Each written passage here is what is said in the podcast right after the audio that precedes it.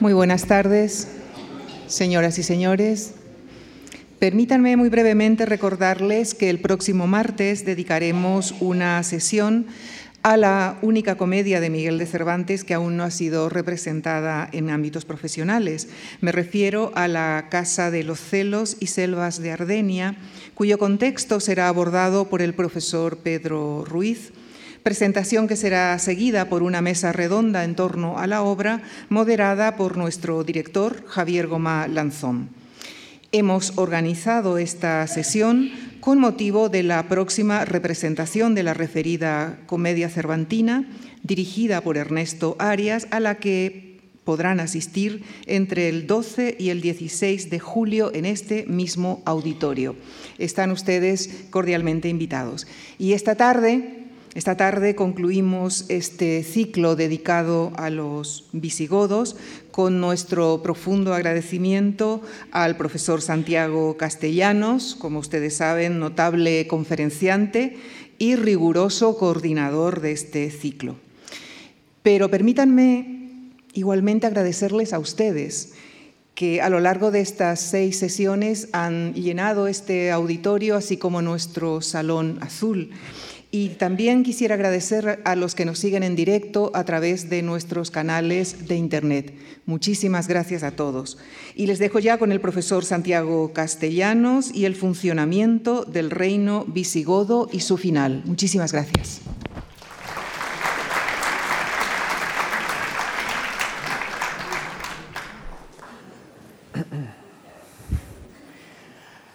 Buenas tardes. Como siempre les digo, mm, muchísimas gracias por estar aquí, por su asistencia. Muchísimas gracias a la Fundación Juan Marc, a Lucía Franco por, bueno, el, honor que, me, hace el, el hecho de permitirme compartir con ustedes estos buenos ratos de historia. También aprovecho, como ha hecho ella, para saludar a todos los que nos están viendo por streaming, Muchísimas gracias, repito, a todos ustedes presencialmente y a los que nos siguen por eh, medios digitales. En este primer momento de agradecimientos me van a permitir que estos primeros segundos no hable tanto como el conferenciante de esta tarde, sino como el coordinador del ciclo. Por lo tanto, de nuevo agradezco su asistencia y agradezco a mis queridísimos colegas, profesores, invitados que, han dado excelentes conferencias durante todo el ciclo sobre temas muy diversos. Em, gracias a todos ellos por, lo, bien que lo han hecho, como no podía ser de otra manera, porque se trata de excelentes profesionales. Hoy corresponde clausurar el ciclo y mm, la conferencia que les propongo está articulada en mi cabeza mm, en tres partes esenciales. Esto no quiere decir que, todas las partes sean igual de, extensas. La primera parte, eh, la más extensa de la, charla, va a tener que ver efectivamente con el funcionamiento del reino visigodo, es decir, cómo funcionó el reino y su línea política desde donde lo habíamos dejado en mi primera conferencia, hasta el, como dice el título, hasta el final del, reino visigodo en, los primerísimos años del siglo VIII. Esa será la, primera parte de la charla. La segunda parte, ya más breve, será una pequeña explicación sobre los mecanismos de ese reino, cómo funcionaba y cuáles eran, en pocas palabras, las estructuras sociales y económicas del reino visigodo, de esta historia de Hispania eh, sobre todo en los siglos VI y VII, con esa pequeña prolongación posterior. Y finalmente, la tercera y última va a ser un, comentario brevísimo sobre eh, algunas, mm, digamos, cuestiones posteriores que tienen que ver con lo que estamos hablando estos días. Así que, sin más dilación, voy a entrar ya con la primera parte de la primera parte de la charla. Esta misma moneda, yo ya, se la había puesto a ustedes el, primer día y les dije, creo recordar que dije, que iba a ser una suerte de hilo, porque mi conferencia de hoy no, va a ser visual en el sentido de que no, voy a proyectar muchas imágenes, van a ser solo dos, tres, a lo sumo cuatro, que, son un fondo más, que otra cosa, un fondo mientras, mientras hablo con ustedes. Decía que esta moneda, que, es una moneda de la época de Recaredo, que actualmente está en, el British Museum, en, el Museo Británico en Londres, mm, me sirve un poco para enlazar con cosas que yo les contaba, les contaba el otro día. Fíjense que habíamos dejado a los godos con unas primeras instalaciones efímeras en Hispania porque tenían que ver en el siglo V con cuestiones de eh, tipo militar. Se trataba sobre todo de campañas militares, pero que, como les dije a ustedes, ya habían permitido unos primeros asentamientos, solamente que no de manera estable todavía, sino unos asentamientos, ya digo, estratégicos en un contexto de campañas militares en la época de Teodorico II, a mediados del siglo V, y luego, sobre todo, a partir de Eurico, en el último tramo 466-484, es decir, muy avanzada la segunda, la, segunda parte ya del siglo V. Mm, tanto es así, fíjense, que algunas algunas de estas fuentes con las que los historiadores profesionales trabajamos, fuentes literarias y arqueológicas, mm, en este caso me refiero a unos fragmentos de aluvión, quiero decir de aluvión, que se fueron reuniendo desde orígenes distintos para dar un resultado final que en modo alguno es unitario. A esos fragmentos les llamamos ahora consularia caesar augustana, eh, que es lo que antiguamente desde Mommsen se conocía como crónica de Caesar Augusta, consularia Caesar Augustana, dan pequeñísimas, cuando digo pequeñísimas, créanme que son pequeñísimas informaciones sobre más entradas de Goti, godos, en Hispania, ya en época de Alarico II, es decir, los ultimísimos años del siglo V y primerísimos del VI. En el caso concreto de estos consularia casaragustana que les estoy diciendo, fíjense que son frases, iba a decir lacónicas, casi habría que decir laco, porque no llega casi ni a lacónico, es son frases brevísimas. Mm, por ejemplo, y, cito textualmente, Goti in Hispania ingresisunt, los godos han entrado en Hispania, fíjense qué tipo de frases, ¿no? O Goti intra Hispanias sedes aqueperunt, es decir, los godos en las Hispanias, en las provincias de tradición romana hispánicas, han recibido sedes, se han establecido en sedes. Es decir, fíjense qué tipo de información.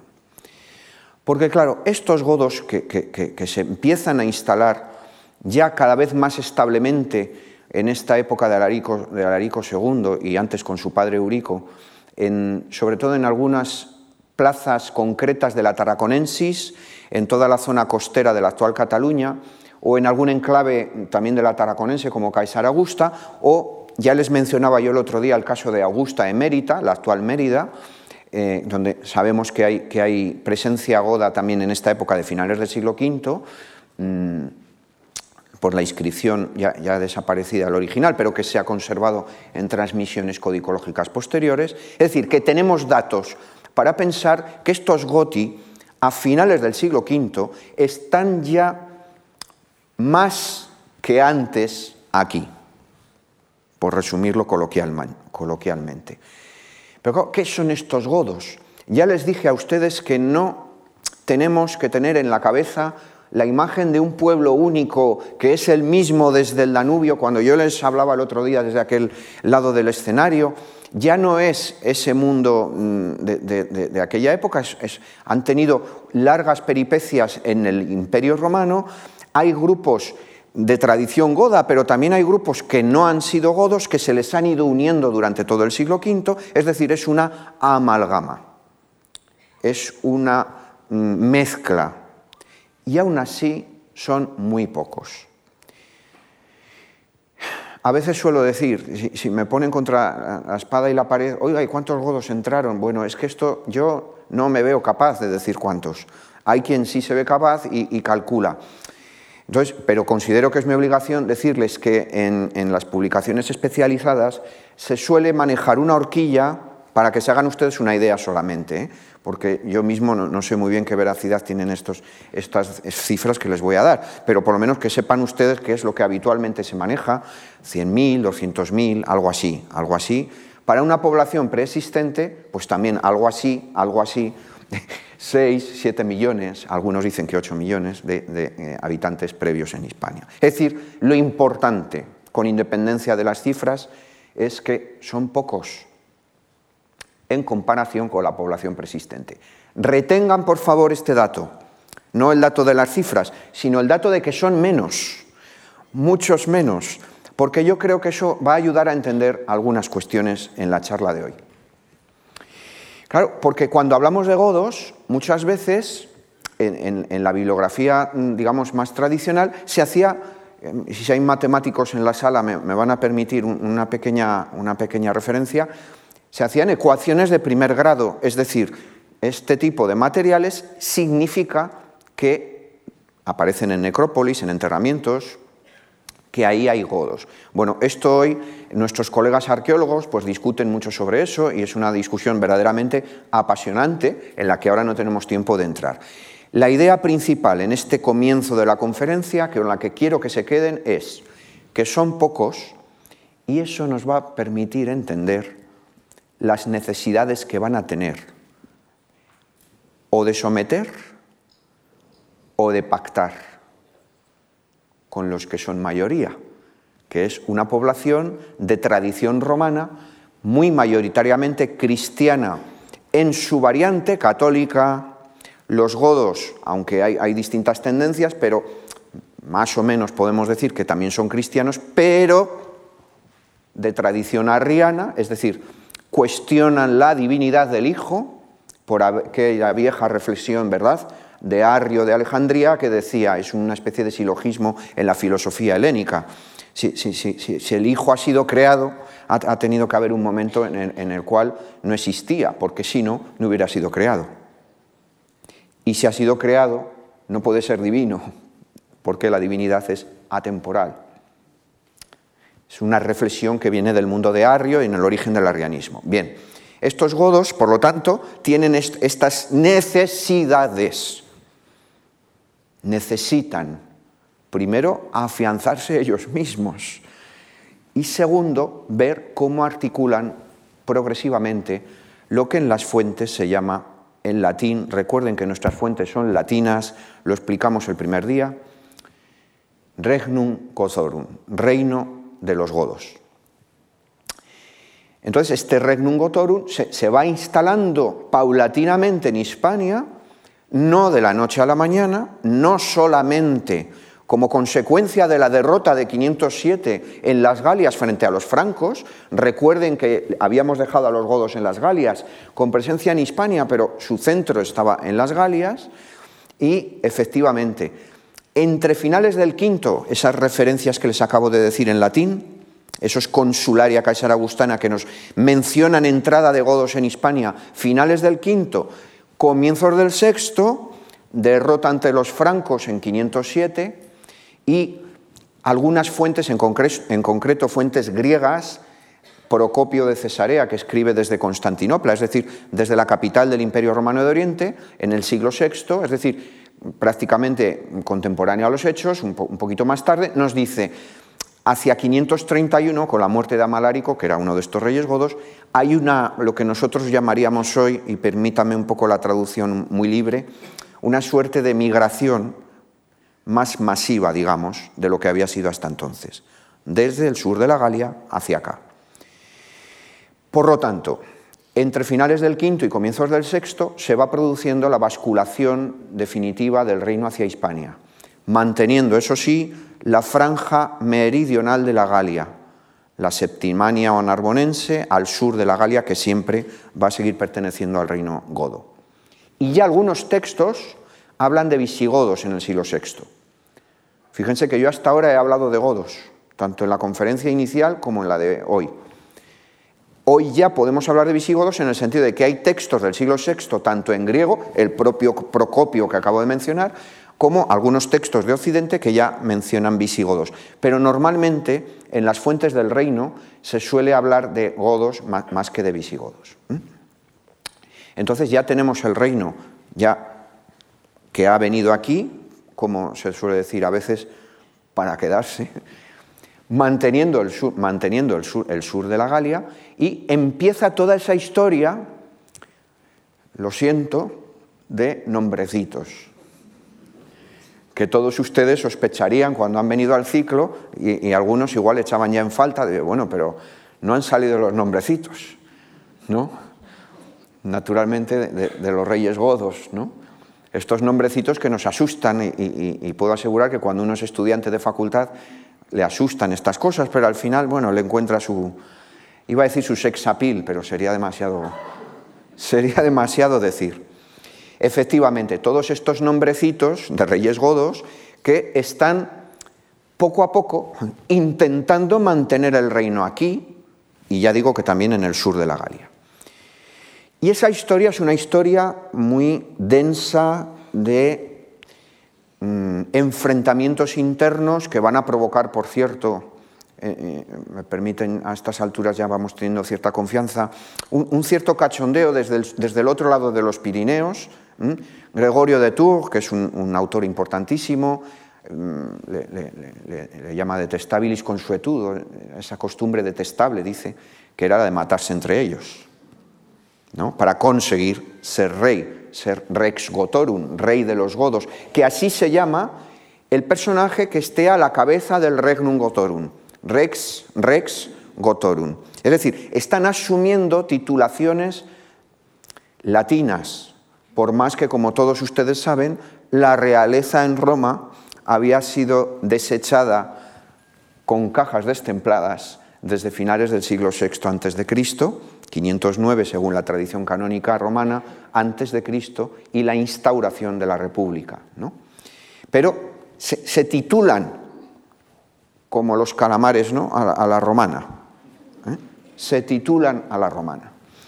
Entonces, mm, estos primeros reyes de, comienzos del siglo VI, al principio están, fíjense, en la órbita de Italia. No me puedo extender en esto, pero en Italia había un reino ostrogodo dirigido por, un señor muy eficaz que se llamaba Teodorico, que fue rey en esta época de la que estamos hablando, entre 493 y 526, y en ese primer tercio, primer cuarto del siglo VI, tutela, de algún modo, los intereses del reino godo en Hispania. Es decir, por eso la historiografía ha hablado de una tutela ostrogoda, de un control ostrogodo desde Italia de los asuntos de Hispania. Y esto pues es bastante verosímil, y ahora no tengo tiempo para explicarlo, pero tenemos datos que, que lo avalan, que lo avalan. Claro, después de esa tutela, cuando acaba esa tutela, ya, ya, estamos avanzando en el siglo VI, pero todavía, para que nadie se me pierda por el camino, en la primera mitad del siglo VI, esa tutela ya, ha terminado y estos reyes mm, que, en ocasiones mueren asesinados, en varias ocasiones, intentan ajustar ese reino de los godos lo que tienen enfrente, que es el territorio de Hispania. Este, este mapa eh, procede de, uno de mis últimos libros, eh, que, es un libro en, la editorial de la Universidad de Pensilvania, en Estados Unidos. Es un libro que escribí sobre el reino visigodo, precisamente. Bueno, es un mapa muy simple y, muy, muy, entre nosotros, pero simplemente es para que visualicen mm, que en modo alguno, en modo alguno, de ninguna manera, en esta época que les digo, de primera mitad del siglo VI, los godos todavía no controlan Hispania. Tienen intereses, controlan algunas zonas, pero ni de lejos controlan toda Hispania. Además, se, han producido algunos asesinatos y la cosa no, está clara, como decimos mm, habitualmente. Todo va a empezar a cambiar de un modo radical, absolutamente radical, y, han visto que de momento les he hurtado nombrecitos. ¿eh? Intencionadamente, pero ahora ya no, no, puedo hacer otra cosa que caer. Ya saben que la tentación, la mejor manera de huir de ella es cayendo en la tentación. Así que vamos a caer un poco en la tentación, aunque no sea nada, nada, nada muy atractivo, pero no, es el nombre de Leovigildo, que ya ha salido en este ciclo, mencionado por varios de mis colegas. Es, es un rey importantísimo, porque Leovigildo para que se sitúen en el tiempo, entre 568-569 hasta su muerte en 586, es, digamos, el rey que va a cimentar una serie de conquistas territoriales, ahora ya sí, en casi todas las regiones de Hispania, dejando para el final, en el último año prácticamente de su reinado, penúltimo año, la, la conquista del noroeste, la Galaequia, donde se ubicaba el reino de los suevos, como vimos en una de las conferencias, en este caso por el profesor Pablo Díaz, en este mismo ciclo. Es decir, que Leovigildo en los años 70 y 80 del siglo VI lleva a cabo una serie de campañas militares muy efectivas, incluso si hacemos caso a, fuentes, autores de la época o un poco posteriores, que no eran partidarias de Leovigildo, más bien todo lo contrario, porque Leovigildo es un rey arriano y la mayor parte de la población, no, todo, no toda la población, porque también hay judíos y, hay otro tipo de creencias, pero la mayoría de la población es católica y algo muy importante. Cuando voy a decir algo que creo que es relevante para entender el proceso histórico, suelo hacer esa pequeña pausa para que, para que ustedes se fijen bien los obispos, los obispos. En la antigüedad tardía, en todo el mundo romano, en todo el mundo romano, los obispos son el gran poder, uno de los grandes poderes junto a la aristocracia de la tierra, de la que hablaré también dentro de unos minutos. Los obispos no son solamente líderes religiosos en el mundo tardo romano y, y en el mundo posterior, sino que son grandes líderes sociales, económicos, urbanísticos, por sus labores edilicias que a veces, no siempre, sustituyen a las de las aristocracias tradicionales romanas. Por supuesto, ya digo, económicos, a veces incluso militares. ¿eh? Y, por lo tanto, es una figura de enorme calado con la que el reino godo no contaba. Digo que no contaba para, ellos mismos, porque ellos tienen su propio clero arriano, no católico. Entonces Leo Vigildo, que va a conquistar buena parte de, buena parte de Hispania, aunque hay zonas como la costa del sudeste y del sur que está en manos de los imperiales, de los soldados del Imperio Romano de Oriente, de Constantinopla, que por razones de una de estas guerras civiles que yo les decía, de estos asesinatos, estos enfrentamientos internos en la aristocracia goda, mm, el, imperio romano bueno, pues puso a pie aquí para apoyar a uno de los candidatos y decidieron quedarse. Durante bastantes décadas van a mantener bases estables en parte del litoral mediterráneo eh, y de la costa atlántica del sur de Hispania. ¿De acuerdo? Entonces Leovigildo a los imperiales no los va a conseguir expulsar, pero sí conquista buena parte de, lo que todavía no controlaban. Pero claro, tiene enfrentamientos con algunos obispos. Em, a veces las fuentes son contradictorias y no estamos muy seguros de hasta qué punto eh, la, historia es exactamente como nos la están contando. Hay, por ejemplo, un personaje fascinante que es el personaje de Gosvinta, que es la, esposa de Lovigildo, la reina. Pero es que antes ya había sido reina, porque había estado casada con otro rey importante, que era Atanagildo. Ven los nombrecitos, ¿no? Entonces, Gosvinta es un personaje fascinante, es, las parejas que tiene.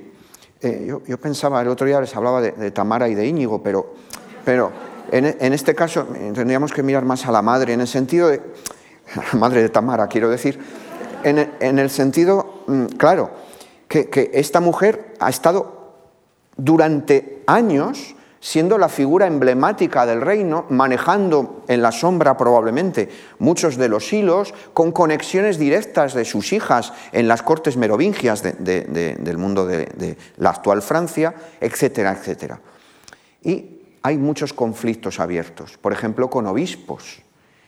Entonces, claro, mm, cuando Leovigildo va concluyendo su reinado, ya, ya va a morir, pues además ha tenido un episodio dramático para él, que es, como dice Isidoro de Sevilla, el famoso obispo, aproximadamente, aproximadamente entre 600 y su muerte en 636, primer, primer tercio prácticamente del siglo VII, Isidoro dice una velum plum quas kiwile, velum plum plus quan kiwile, una guerra mucho más que civil.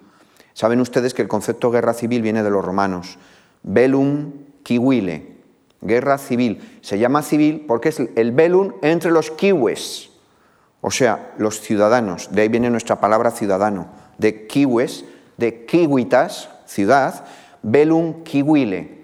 Entonces dice Isidoro, bueno, esto es mucho más que una guerra porque es una guerra entre padre e hijo, entre Leovigildo y su hijo Hermenegildo, que se va a pasar al catolicismo, que tiene apoyos sobre todo en el sur de la península ibérica, en la Bética, toda la zona del Guadalquivir, zonas de Córdoba, de Hispalis, es decir, zonas de actual Córdoba y especialmente Hispalis, la actual Sevilla, especialmente. ¿no? Allí estaba Leandro, el hermano de Isidoro, como obispo. Es uno de los muñidores del movimiento. De hecho, Leandro se va a marchar nada más y nada menos que a Constantinopla, al otro extremo del Mediterráneo, a captar o intentar captar apoyos al movimiento de Hermenegildo por parte de los imperiales. Lo que pasa es que los imperiales tenían otros frentes abiertos, un poco más calentitos, y, Leovigildo puso mucha, mucha pasta encima de la mesa, algunas fuentes hablan de, de 30.000 solidi, monedas de oro, y consiguió que los imperiales pues, mm, se retractasen de su apoyo a Hermenegildo. Claro, esa guerra es, una guerra importante que dura varios años, dura varios años, y Recaredo, que era el otro hermano, hijo también de Leovigildo, hermano de Hermenegildo, se pone del lado de su padre. En este caso, Recaredo apostó a caballo ganador. Le salió bien la apuesta. No sabemos cómo, hubiera sucedido todo si, bueno, si lo sospechamos, si, si la guerra hubiera terminado de otra manera, pero la guerra la ganaron Leovigildo y Recaredo. Entonces, cuando Leovigildo muere, Recaredo, 586, hereda el poder. Y ya es un reino que sí que tiene claramente una consolidación en Hispania, que, tiene ya unas bases claramente sólidas en Hispania, pero falta algo. Y ese algo es como si ustedes son aficionados a la cocina, yo, lo soy y, me gusta mucho cocinar, y, hay determinados momentos en los que uno está haciendo un guiso y, nota que falta algo, pues porque ese día no estás muy lúcido, porque te acostaste tarde la noche anterior, o porque te falta algún ingrediente y a veces tienes que improvisar, ¿no? Y, bueno, así, así andamos.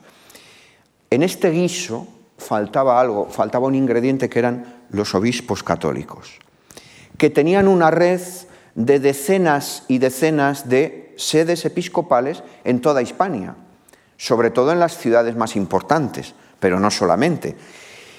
Y no solo las ciudades, sino que tenían una red de eclesiae, de iglesias, por el territorio rural, que no siempre las controlaban, a veces esas iglesias les, les daban bastantes problemas, y mm, verdaderamente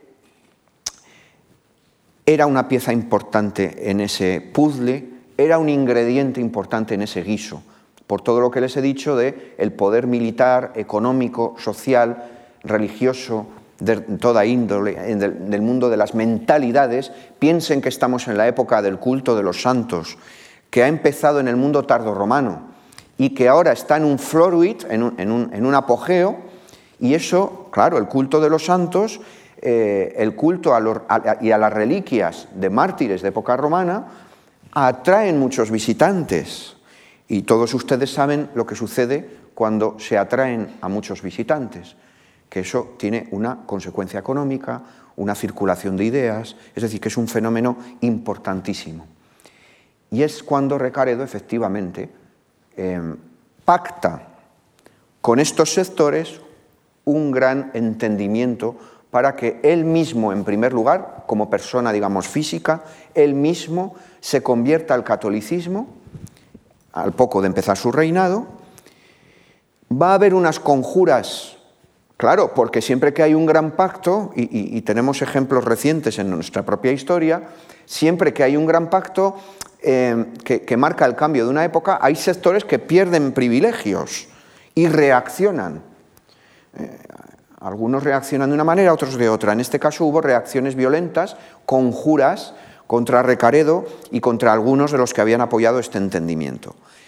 Este entendimiento, este entendimiento, naturalmente, es la conversión del rey y luego, ya en el tercer concilio de Toledo, 589, la conversión del regnum gotorum al catolicismo. Claro, a partir de ahora los obispos ya juegan la partida.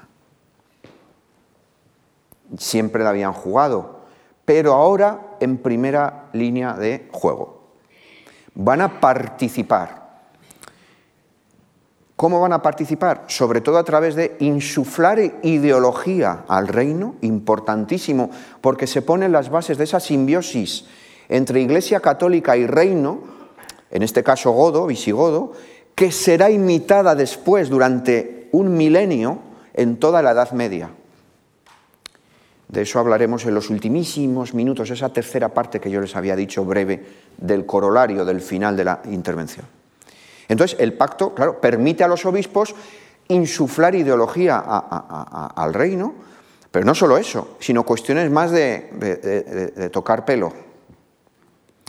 Por ejemplo, la tributación los obispos, y tenemos datos al respecto que ahora no voy a explicarles a ustedes, tenemos datos fehacientes, los obispos participan del proceso tributario, esto es, del proceso de recaudación de excedentes que no tienen por qué ser monedas, aunque se suele reconocer el valor monetario de la riqueza en esta época, pero muchas veces son pagos eh, en otro tipo de materiales es decir, que van a tener participación en ese proceso, que es un proceso económico y social y político de una enorme magnitud. Y por supuesto los concilios. Había habido concilios antes, este es el tercero de Toledo, ahora va a haber muchos más, hasta el final del reino visigodo, donde los obispos van a, poner encima de la mesa sus mm, anhelos, sus deseos, sus opiniones, muchas veces en sintonía con los reyes, otras veces en contra. Serán como grandes mesas de negociación.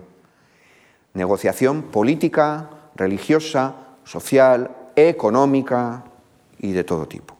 Por lo tanto, imagínense el calado de estas decisiones.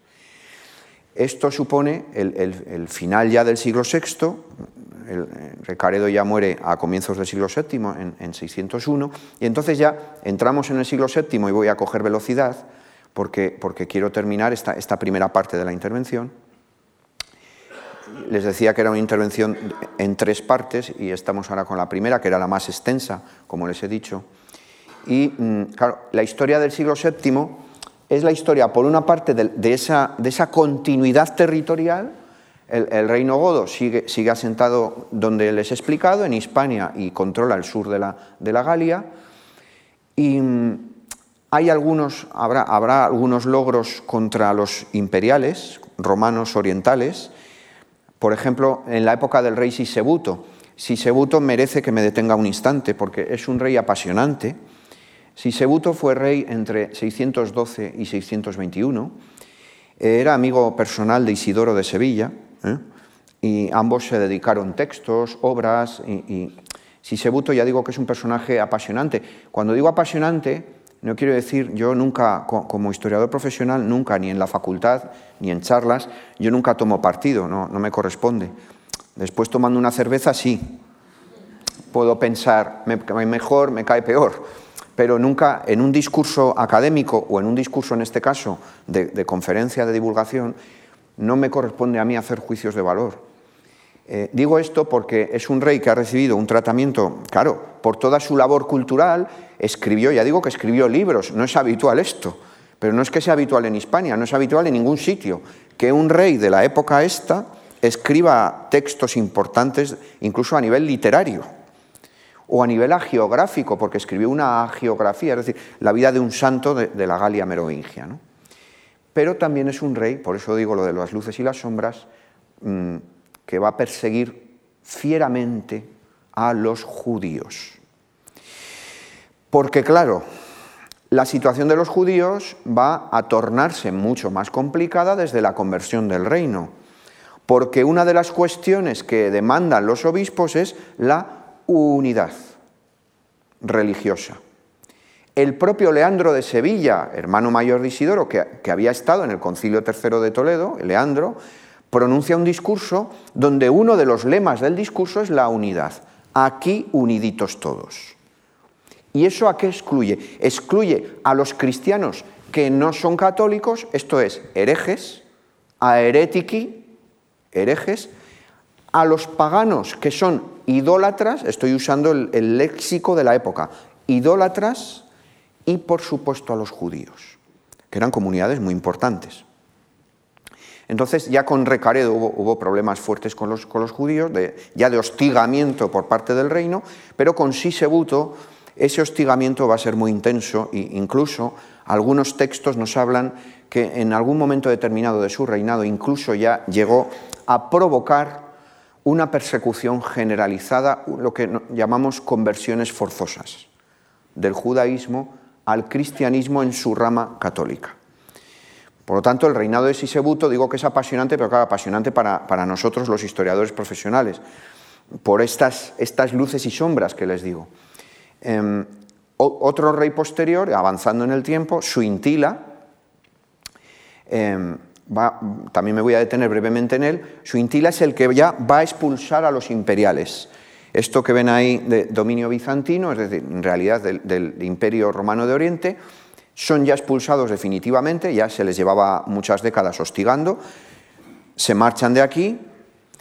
Y este Suintila es un caso curioso porque mm, Isidoro de Sevilla, en el texto fundamental de la historiografía visigoda sobre el reino de los godos, que es la Historia Gotorum, eh, él, la redactó, al menos como nos han enseñado nuestros queridísimos colegas filólogos, tengo que romper una lanza por la filología española, es probablemente la mejor del planeta Tierra a nivel de textos, mm, en estos instantes, de textos, edición de textos de esta época, edición crítica de textos, filología latina y filología griega en España en la actualidad, y bueno, tiene una tradición larguísima que viene de muy lejos, es una filología excelente.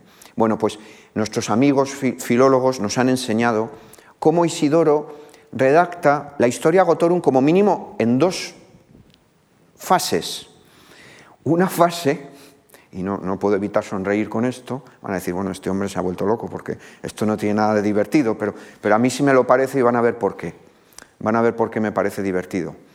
Eh, eh, bueno, para divertido lo que van a ver ustedes mañana. Acabo de ver antes que van a ver la película de 1983, de Mervyn Leroy, que es un peliculón ambientado en otra crisis, que es la crisis de, bueno, después del crack del 29, ¿verdad?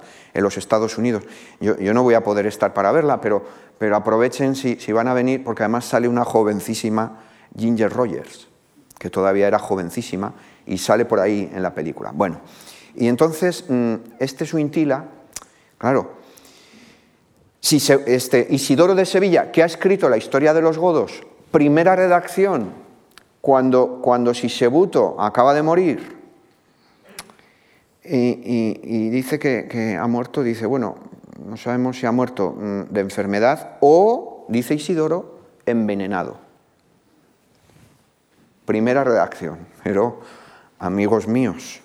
Unos años después, en torno a 625, por ahí, 626, escribe la segunda redacción, en época ya de su intila, de este rey que les digo, que expulsa a los, imperiales romanos, a los, a los bizantinos o imperiales romanos, y cambia ligeramente el texto, y lo que va a cambiar de verdad va a ser, claro, porque se sospechaba probablemente de que el propio Suintila estaba detrás del final de Sisebuto. Y dice, bueno, para evitar males mayores, quito lo del envenenamiento. Esto Isidoro, metiendo mano clarísimamente en su propia obra. Bien. Esto se llama autocensura, ¿no? Bueno. Y, mm, pero es que se va a corregir y aumentar. El propio Isidoro de Sevilla, de Hispalis, a sí mismo en este autocensurarse, porque este Suintila será derrocado, como suele suceder en esta historia que les estoy contando, será derrocado por otro movimiento mm, aristocrático y militar, con, un nuevo rey que, se va a llamar Sisenando. Este Sisenando va, a convocar, claro, de la mano de Isidoro, que es el tipo más influyente del reino, también ha salido en las conferencias, recuerdo la, alusión directa de, Francisco Salvador Ventura en su excelente conferencia a Isidoro y a Leandro, recuerdan todos ustedes, y mm, claro, Isidoro mm, en ese cuarto concilio general de Toledo 633, momento importante de la historia visigoda, está detrás de varias cosas en ese concilio. Una de ellas es que, perdónenme la expresión, pero la, confianza que ya nos empezamos a tener, pusieron a parir a este Suintila.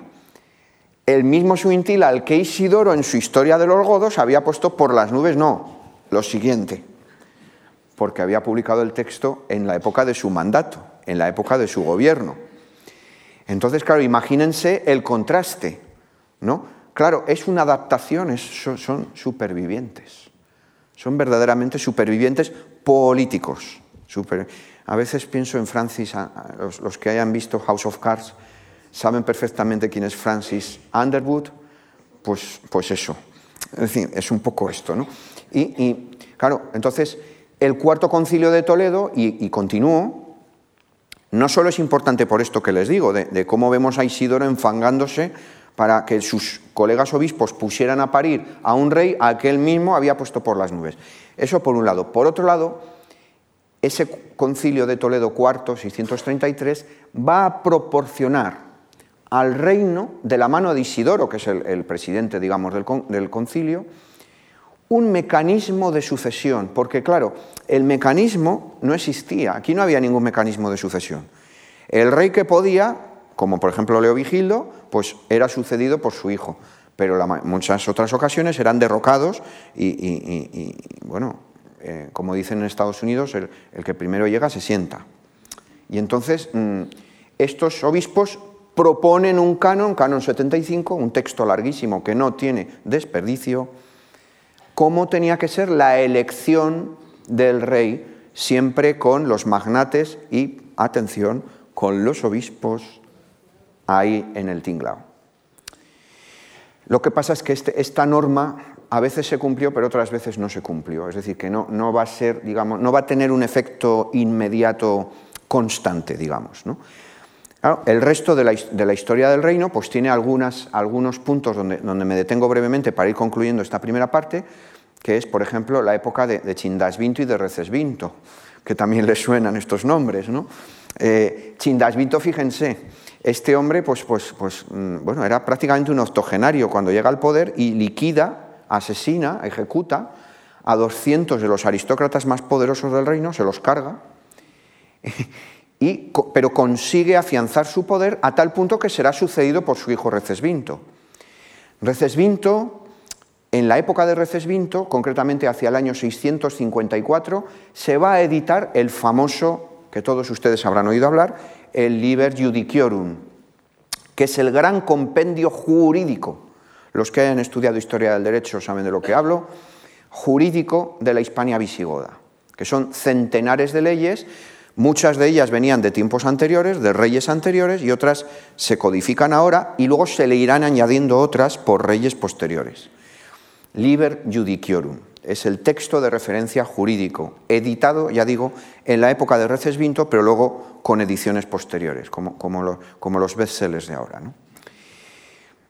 Claro, ya posteriormente entraríamos en la fase final del reino, a partir sobre todo del rey Bamba, ya, nos estamos moviendo a partir de los años 70 eh, del, siglo, del siglo VII, y es una época en la cual, a tenor de algunos textos narrativos, que ya ven que, no, les voy a detallar, y de algunas referencias que, tampoco les puedo detallar, de, fuentes que tenemos, da la impresión de que estos reyes efectivamente descansan mucho en la colaboración de los poderosos, que es un poco la segunda parte de mi intervención, entonces no les adelanto nada más. Solamente retengan esta idea, que la época de Bamba eh, y de Herbigio, estamos a finales del siglo VII, segunda mitad avanzadísima del siglo VII, mm, vemos ya algunos detalles, por ejemplo, sus famosas leyes militares, que son recogidas en el, en el, Judiciorum,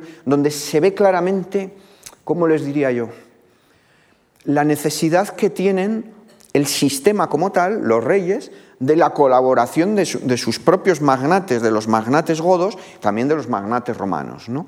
de tradición romana. Hay ahí, hay, una cierta necesidad y, a veces una contradicción que, que, puede permitir entender las propias estructuras del funcionamiento del reino.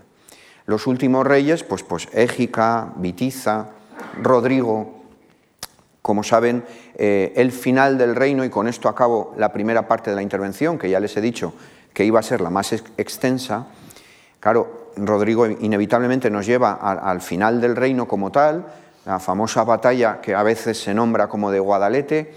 Mm, recientemente se está intentando rehabilitar la, idea del lago de, bueno, toda la zona de la laguna de, la Jana, etcétera por la interpretación de, términos geográficos que tampoco podemos detallar ahora. En cualquier caso, la batalla tiene lugar en la zona de la actual provincia de Cádiz en el año 711 y, aunque había habido alguna escaramuza previa, saben ustedes que es la derrota de las tropas del reino visigodo frente a los mm, invasores árabes y bereberes em, que, han entrado en Hispania. Em, hay algún epígono, como un tal Agila II, que había acuñado moneda, y luego ahí se entra en el terreno en el que yo no pienso mover ni un solo dedo, de las nebulosas provocadas por fuentes que son muy posteriores, tanto cristianas como mm, musulmanas. ¿eh? Y, que lo único que quiero que sepan es que algunas de esas fuentes, aunque son posteriores, algunas sí que es más cercana a los hechos, como por ejemplo una crónica de 754, de mediados del siglo VIII, que dice, por ejemplo, y mientras, les miro, recuerdo ahora una, de las frases, dice, dice que en la época esta de los últimos reyes godos, digamos que había un eh, furore intestino, un intestino furor, es decir, que había problemas internos dentro del reino, eh, que pueden permitirnos entender. De todos modos, no creo que tengamos que hacer una lectura ni, pesimista ni, teleológica, es decir, ni, en clave de entender el reino visigodo por lo que pasa en 711. ¿no? Lo que pasa en 711 es lo que pasa en 711.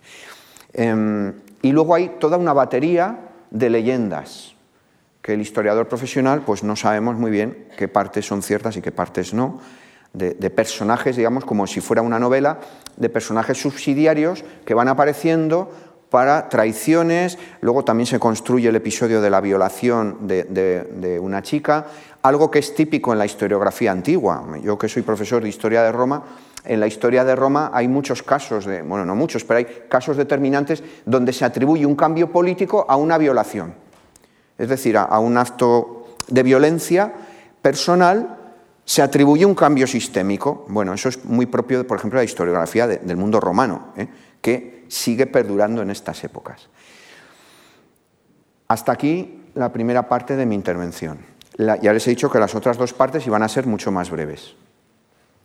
La segunda parte, ¿y cómo funciona este reino? Si yo tuviera que explicarles a ustedes en pocos minutos, como va a ser el caso, cómo funciona este reino, ¿con qué ideas me gustaría que ustedes se fueran hoy del auditorio? Bueno, en primer lugar, quiero que sepan que el reino visigodo, frente a la imagen que tiene, es un reino, mm, eh, eh, el, martes el profesor Lauro Olmo insistía con toda la razón en esto, es un reino consistente, es decir, es un reino que ha articulado, acuérdense esto que les decía yo, de una tributación, una tributación que funciona. Bueno, ya no es la, de, ya no es la época de Augusto, evidentemente pero es una tributación que funciona y que sostiene al reino más de dos siglos, como hemos visto estos días. O sea, no es un reino tan, mm, no sé, tan efímero como a veces puede dar que pensar. No, no, miren ustedes, es un reino de dos siglos y pico de la historia de, de lo que había sido la Hispania romana. Esto no es moco de pavo, no es una tontería, no es un episodio menor de la historia es un episodio importante. Y se explica, ya digo, primera idea en esta segunda parte, primera idea, es un reino que funciona con tributación. probablemente en una tributación tan perfecta como había sido en ocasiones, en ocasiones, no siempre, la tributación romana, pero lo suficiente como para sostener al reino. Recuerden todas las imágenes preciosas que, nos puso el profesor Lauro Olmo el otro día, por ejemplo, de Recópolis. todo esto se explica desde un control económico y político y militar. Por tanto, el reino funciona, primera idea de esta segunda parte, con tributación. Segunda idea, militarmente. Como dijo aquel que subió a, no me refiero a Tejero, sino al que iba con él, en la tribuna del Congreso, ¿se acuerdan ustedes que dijo, y ahora vendrá la autoridad, hizo una pausa, dice, militar, coma, lo de coma lo digo yo, coma, por supuesto, ¿se acuerdan? Militar, por supuesto, bueno, pues efectivamente, poder militar, coma, por supuesto, el exércitus, el ejército. Es un exércitus que se compone de algunas unidades estables, pero que sobre todo también, también depende mucho de esto que antes les decía yo, de la colaboración de estas élites, de estos magnates, de estos aristócratas de los que ahora mismo les voy a hablar. Digamos que aunque tiene unidades estables, un exercitus claramente definido, con unidades que no les voy a aburrir ahora con los nombrecitos, pero necesita la colaboración de estos magnates que van con sus propias tropas. Segunda idea, por lo tanto, militar, por supuesto, es decir, necesita las tropas. Y con esas tropas pues, han podido sobrevivir eh, dos siglos y pico. Tercera idea, claro, la colaboración de la Iglesia. Cuando digo colaboración, quiero decir el pacto con la Iglesia Católica desde Recaredo es esencial, porque la Iglesia los obispos, le proporcionan al reino esa ideología que el reino no tenía y que necesita para justificar su propia existencia, para justificar determinadas decisiones, determinados mecanismos. Y, naturalmente, claro, ya les he dicho que los obispos van a participar directamente de la tributación, de los concilios naturalmente, etcétera, etcétera, etcétera. Esa es la siguiente idea participación de los obispos. La siguiente idea del funcionamiento del reino es una cierta capilaridad, es decir, no solo se, funciona en las ciudades más importantes, sino también en lugares más, más, pequeños. Y hay una cierta capilaridad, tanto por parte de los obispos, que ya les he dicho a ustedes, que aportan ecclesiae, que son como células, como células que llegan a los sitios, y mm, una cierta red de presencia mm, militar institucional del reino en las ciudades, con algunos cargos que también les voy a ahorrar los nombres, tanto a nivel local como a nivel, digamos, provincial, porque el reino se va a articular en una serie de provincias que mutatis mutandis, más o menos, emulan a las provincias de la época tardo-romana, de la época de la diócesis hispaniarum, de las Hispanias tardo-romanas. Siguiente idea, en este segundo bloque. Y muy importante, yo creo que incluso la más importante, por lo menos a mi modo de ver, que es la estructura social. Es decir, porque claro, esto, tal y como yo lo cuento, podría pensarse que esto es pues, una epidermis, una superficie. No, no, no, no, esto, claro, esto ancla en una. Tiene un anclaje, claro, en unas estructuras sociales. Y la idea fundamental que quiero que sepan es que esas estructuras sociales en su forma, en estos dos siglos y pico que dura el reino godo de Hispania, en su forma, en su fondo, en su manera de funcionar, vienen de la época romana. Y me refiero a dos grandes elementos. En primer lugar, uno de ellos ya lo he mencionado, los poderosos, los grandes magnates, que tienen como fuente fundamental de su riqueza, porque claro, entonces no existía el IBEX 35, ni existía Wall Street. Ni, existía la, compra de acciones por, la aplicación del banco y la propiedad radicaba fundamentalmente en la tierra, grandes propiedades fundiarias de tierras. No solo eso, pero también eso, fundamentalmente. Y, estos tipos son domini. Los textos son domini, que quiere decir dominus en singular, claro, se suele traducir como señor, gran propietario. Y estos domini, que es la segunda, segunda parte de, este, este, guion, mm, estos domini tienen unos dependientes. Es decir, tienen grupos sociales que como, los satélites con respecto a un planeta gravitan en su entorno dependen de ellos. Muchas veces se han entregado a ellos. Disponemos de algunos textos que, son copiados más tarde, pero que remiten a, formularios anteriores, donde, donde, hay gente que verdaderamente se entrega a estos domini pues, pues, pues para que le saquen las castañas del fuego en su vida cotidiana y en la de sus hijos.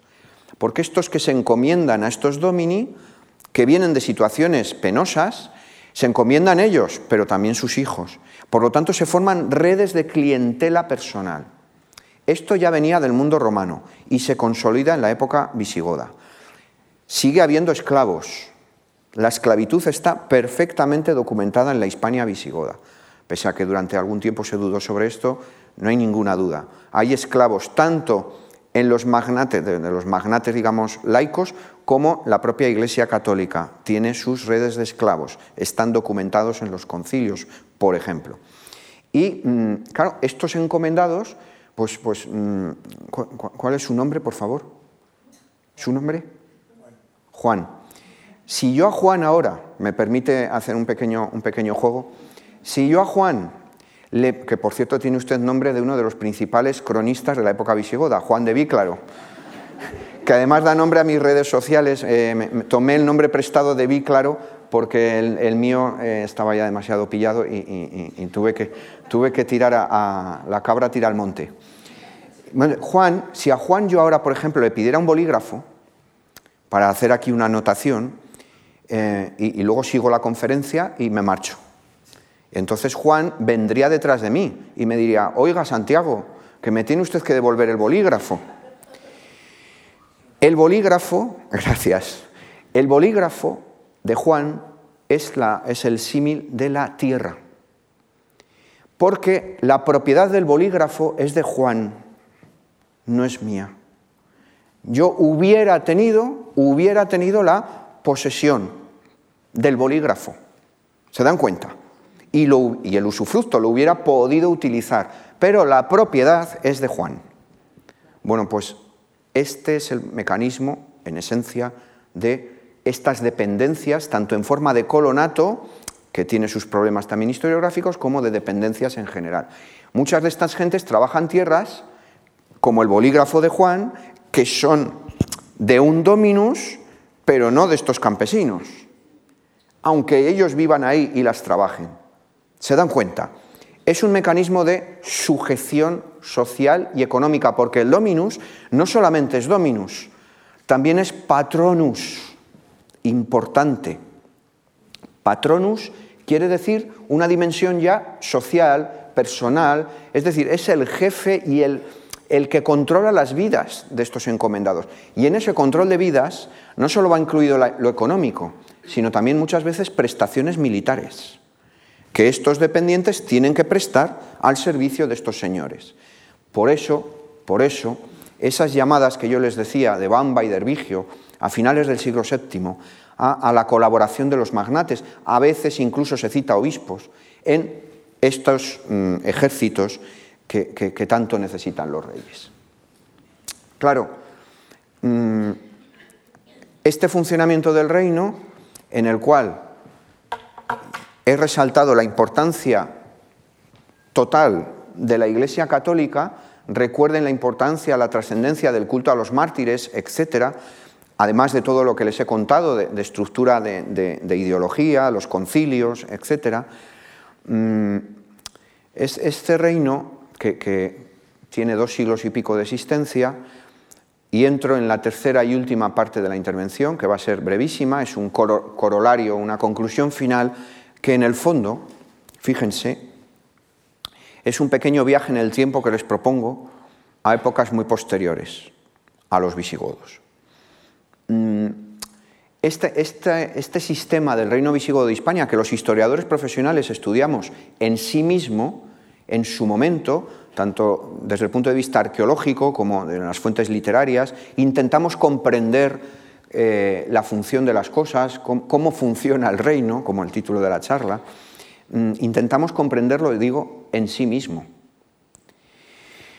¿Qué sucedió después? que se hizo una lectura interesada de esta época, ya, como solemos decir eh, también coloquialmente, con, el cuerpo caliente del difunto.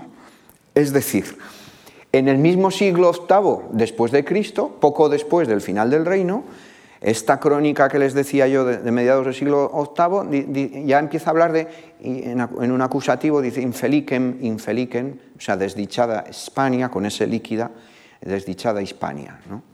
Desdichada Hispania. España con ese líquida en el texto. Bueno, depende de los, de los códices concretos, ahora no vamos a entrar en esto. Es decir, la idea de la pérdida de Hispania. Hispania se había perdido.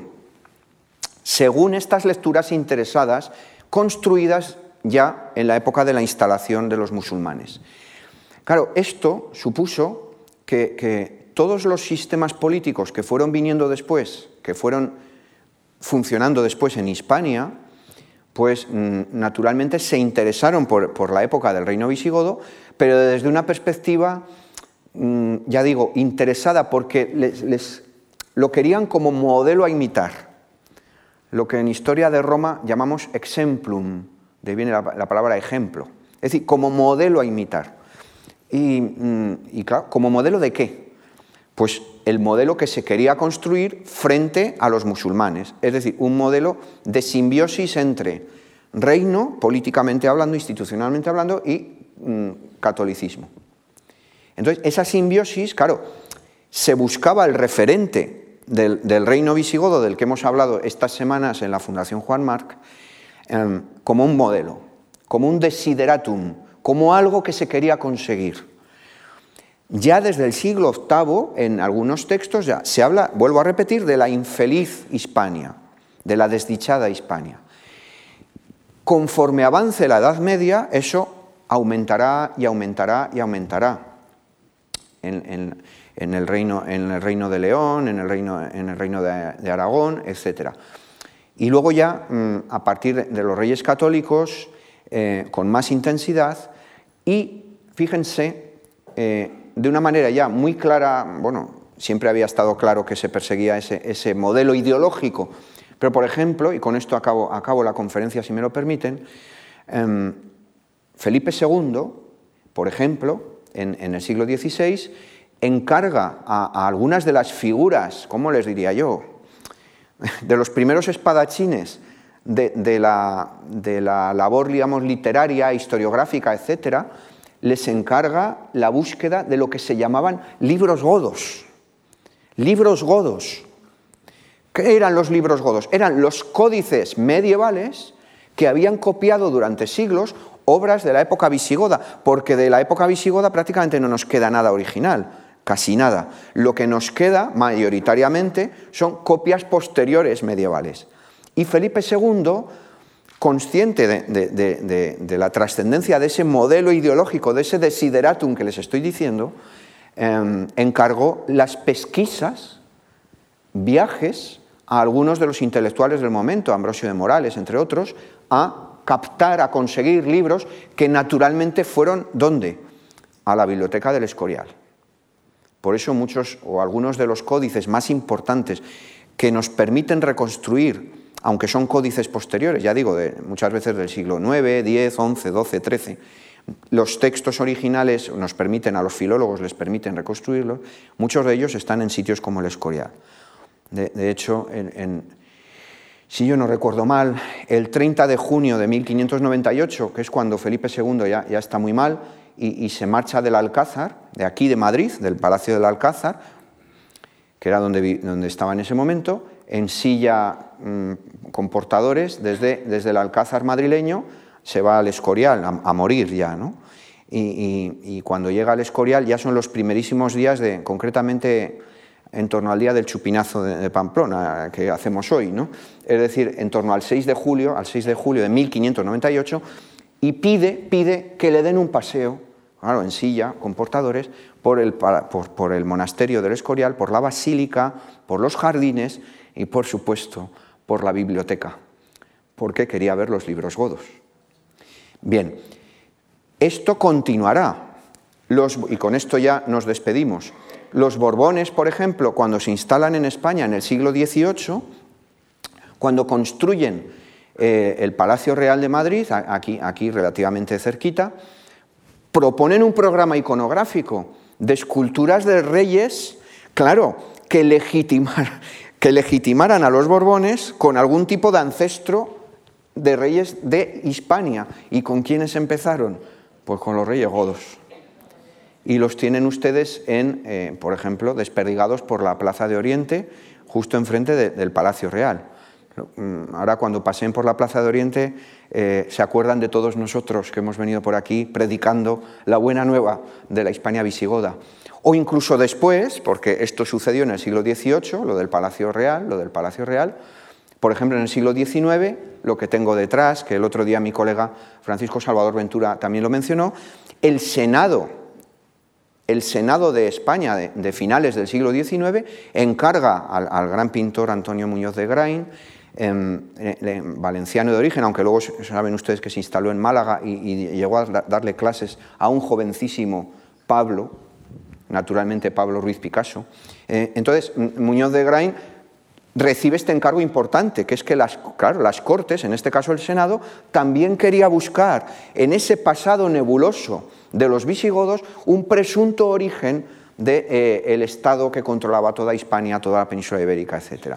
Es decir, que toda esta época de la que hemos hablado estos días eh, es interesante para nosotros los historiadores profesionales, pero mm, ha sido también interesante para todos los regímenes políticos prácticamente que ha habido en Hispania, por esa mirada interesada al pasado, que, los historiadores sabemos bien que suele ocurrir a veces en demasía.